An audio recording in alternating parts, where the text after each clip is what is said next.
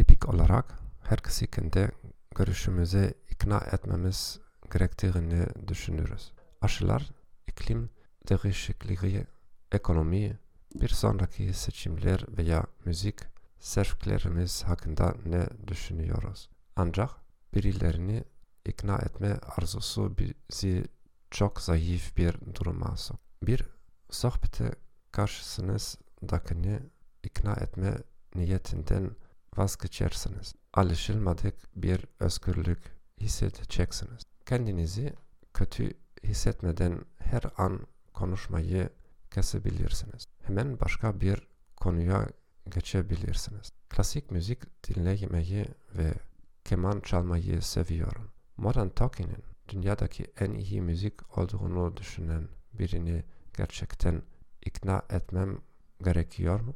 Yoksa kitap okumak önemli mi? Elbette karşımızdaki kişiye gerçekten ikna etmemiz gereken durumlar vardır. Ancak bu durumların ne kadar nadir olduğunu görünce şaşıracaksınız. Ödev.